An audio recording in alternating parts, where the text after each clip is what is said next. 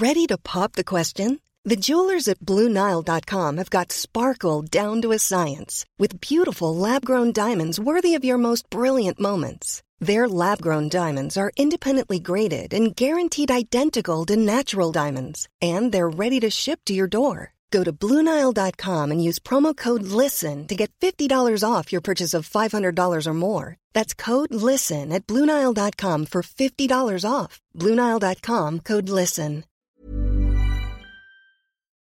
Chers auditeurs, dear listeners, bonjour. Welcome in Com d'Archi Podcast Season four. Saison quatre, dans le monde fascinant des architectes. And in the architectural projects. Je suis Anne-Charlotte de Ponte, passionnée d'architecture et docteur des universités en histoire de l'archi. I am one of the spokespersons of Anne-Charlotte, who is a P H D in architecture history. Merci. Thank you. D'être avec moi aujourd'hui. To be with us today. Et and maintenant. Now. Lundi en français, place au talent. And Wednesday, let's talk projects. In English, of course.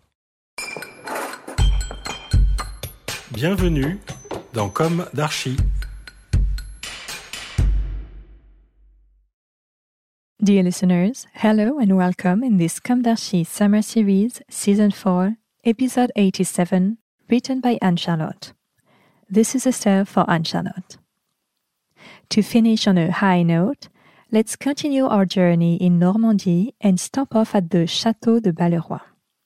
A magical place because it has been almost entirely preserved and has remained there as if suspended in the midst of the turpitudes of history.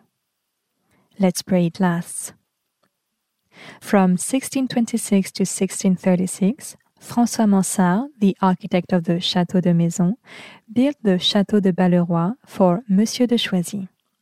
This was shortly before the construction of the Château de Maisons, which began in sixteen thirty-four. Here, there are no traces of ancient constructions, no primitive keep, no feudal fortress.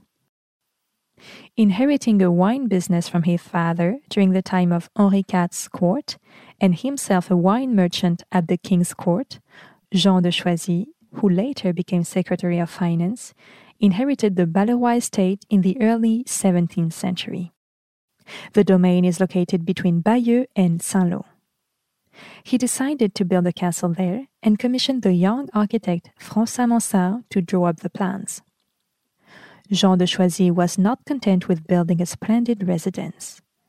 Encouraged by Mansart's talents, he also wanted to attract a larger population to the area. Thus, the plan of the village is drawn with wide, aligned streets allowing glimpses of the pleasure and diversity of the landscapes on all sides. In addition, the man who listens to the needs of the people proposes remedies for their suffering. He worked to increase their physical and moral well-being. He went to London in search of methods to improve the exploitation of iron resources and brought back the potato, which he fed during the winter of sixteen fifty-two to some of his town's poor. The Irish had been growing them for a long time, so why not the French? A visionary, he also quickly understood the benefits to the region of developing and perfecting apple growing. And don't we owe much of Normandy's character to him? The castle is one of architect François Mansart's earliest works, a synthesis of French traditions, with a central dwelling framed by pavilions and rules of proportion inspired by the Italian Renaissance. Its famous staircase, whose straight flights are supported by arches, rests on the peripheral walls and contributes greatly to the building's renown. The staircase is featured in every scientific work devoted to the subject and the period. We'll come back to this later. While we are on the subject of the interior, it's worth noting that one of Balleroy's salons was partly decorated by Mignard, who painted the ceiling of the Grand Salon in sixteen seventy. Let's return to the exterior. As part of the castle's integration into the village, a large terrace was built in front of it, allowing visitors to admire the view from the main street. Bounded on either side by a single-story outbuilding, the entrance courtyard, decorated with two embroidery-like parterres, is enclosed by a wrought iron gate behind the moat. The long avenue leads to the castle. The French-style gardens, with their boxwood porches designed by Le Nôtre, are gradually taking shape. The main building features a central three-story square pavilion. The pavilion is flanked by two identical wings with two square stories and a dormer roof. The ensemble is surrounded by a moat. The castle is built in local reddish schist, in the style of, but less expensive than, traditional brick. Chains of cairn stone stand out against the schist. It is topped with high slate roofs. The first Marquis de Balleroy, Jacques de La Cour, acquired the castle in seventeen sixty. The building remained in the family for over two and a half centuries, undoubtedly ensuring its perfect state of preservation, despite the episode of the Revolution when it was temporarily confiscated. It was classified as a historic monument by decree on January eighteenth, nineteen fifty-one. In nineteen seventy, Malcolm Forbes, an American art lover and editor of one of America's leading financial magazines, Forbes magazine, acquired the Château de Balleroy. He was passionate about hot air ballooning and set up an aerostation museum there.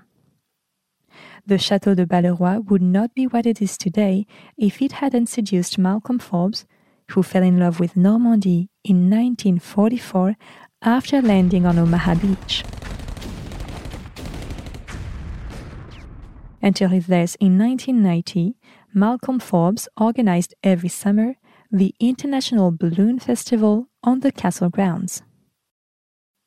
In August twenty nineteen, almost thirty years after his father's death, Christopher Forbes sold the building and its furnishings to his friend, American entrepreneur Roy Edelman, who died in June twenty twenty-two. Roy Edelman had set up a company to acquire the building. This became a foundation. The castle will continue to exist after his death. It will not be sold, emphasized the press. Work will continue and no project will come to a standstill. Annabelle Cardron-Battetard, the castle steward, explains, "It's very important for the Americans to continue to honor his memory." For Roy Edelman, although he was only master of the castle for a short time, was renowned for being discreet, inquisitive, generous, as was he, and visionary. But what about the famous Balleroy staircase? It's a two-story suspended staircase. Its flights on left-hand vaults are close to the so-called pendant type. They are curved along both the width and length of the flight. Digression. Do you know what a cul-de-four is in architecture? A cul-de-four is a half-dome-shaped vault, a quarter-sphere, reminiscent of a bread oven. Cul-de-four were used from antiquity until the end of the Romanesque period to cover apses. The cul-de-four disappeared with Gothic architecture, only to reappear with the Renaissance. The half-arch vault is still divided, that is an eighth of a sphere. Back to our subject. We cross the Balleroy staircase. Return resting on a half cul-de-four. Landing on a half arch, finished at each end with a half cul-de-four. The return of the first resting is supported by a column. Architects Alan Braham and Peter Smith, in their nineteen seventy-three book François Mansart, published in London, thought that this column was a repentance on the part of François Mansart, who had observed deformations during construction. However, historian Jean-Marie Perouse de Monclos tells us in L'Architecture à la Française, published by Picard in twenty oh one, and I quote, "Under all the other suspended returns, there is a stone tile quite similar to the column's abacus. This gives us the impression that Mansart foresaw, when cutting the stones, that the staircase would be supported, and that he only decided to suspend it during the course of the work.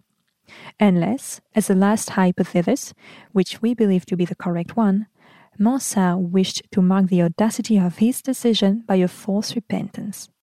The first column would only be there to make the absence of the following columns obvious." End of quote.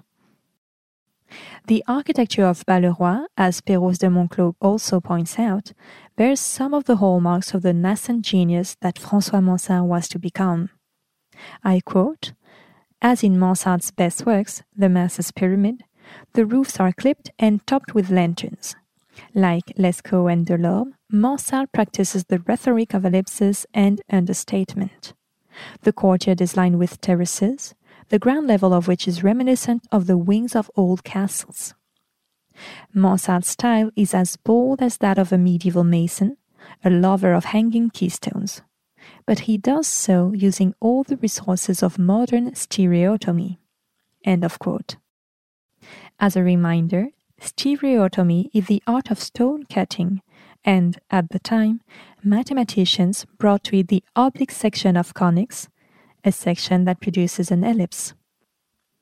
Now commonly referred to as a Louis treize monument, Balleroy is an example of innovative urban planning that directly inspired Louis quatorze's Versailles, of which François Mansart's grand-nephew, Jules Hardouin-Mansart, was one of the principal architects.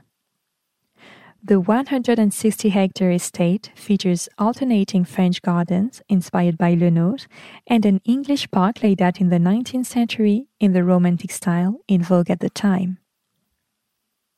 Fortunately, there are enthusiasts and patrons of the arts to support creation. What do you think? Dear listeners, see you next week for the opening of Season five of Com d'Archi and for a great agency interview. Until then, take care. Goodbye.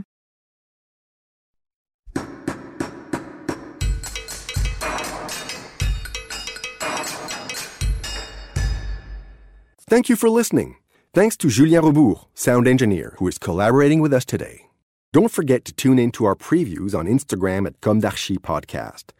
If you enjoy this podcast, don't hesitate to promote it by giving it five stars and a little comment on Apple Podcast or on your favorite podcast platform. And above all, subscribe to listen to all of our episodes for free. See you soon, and until then, take care of yourself.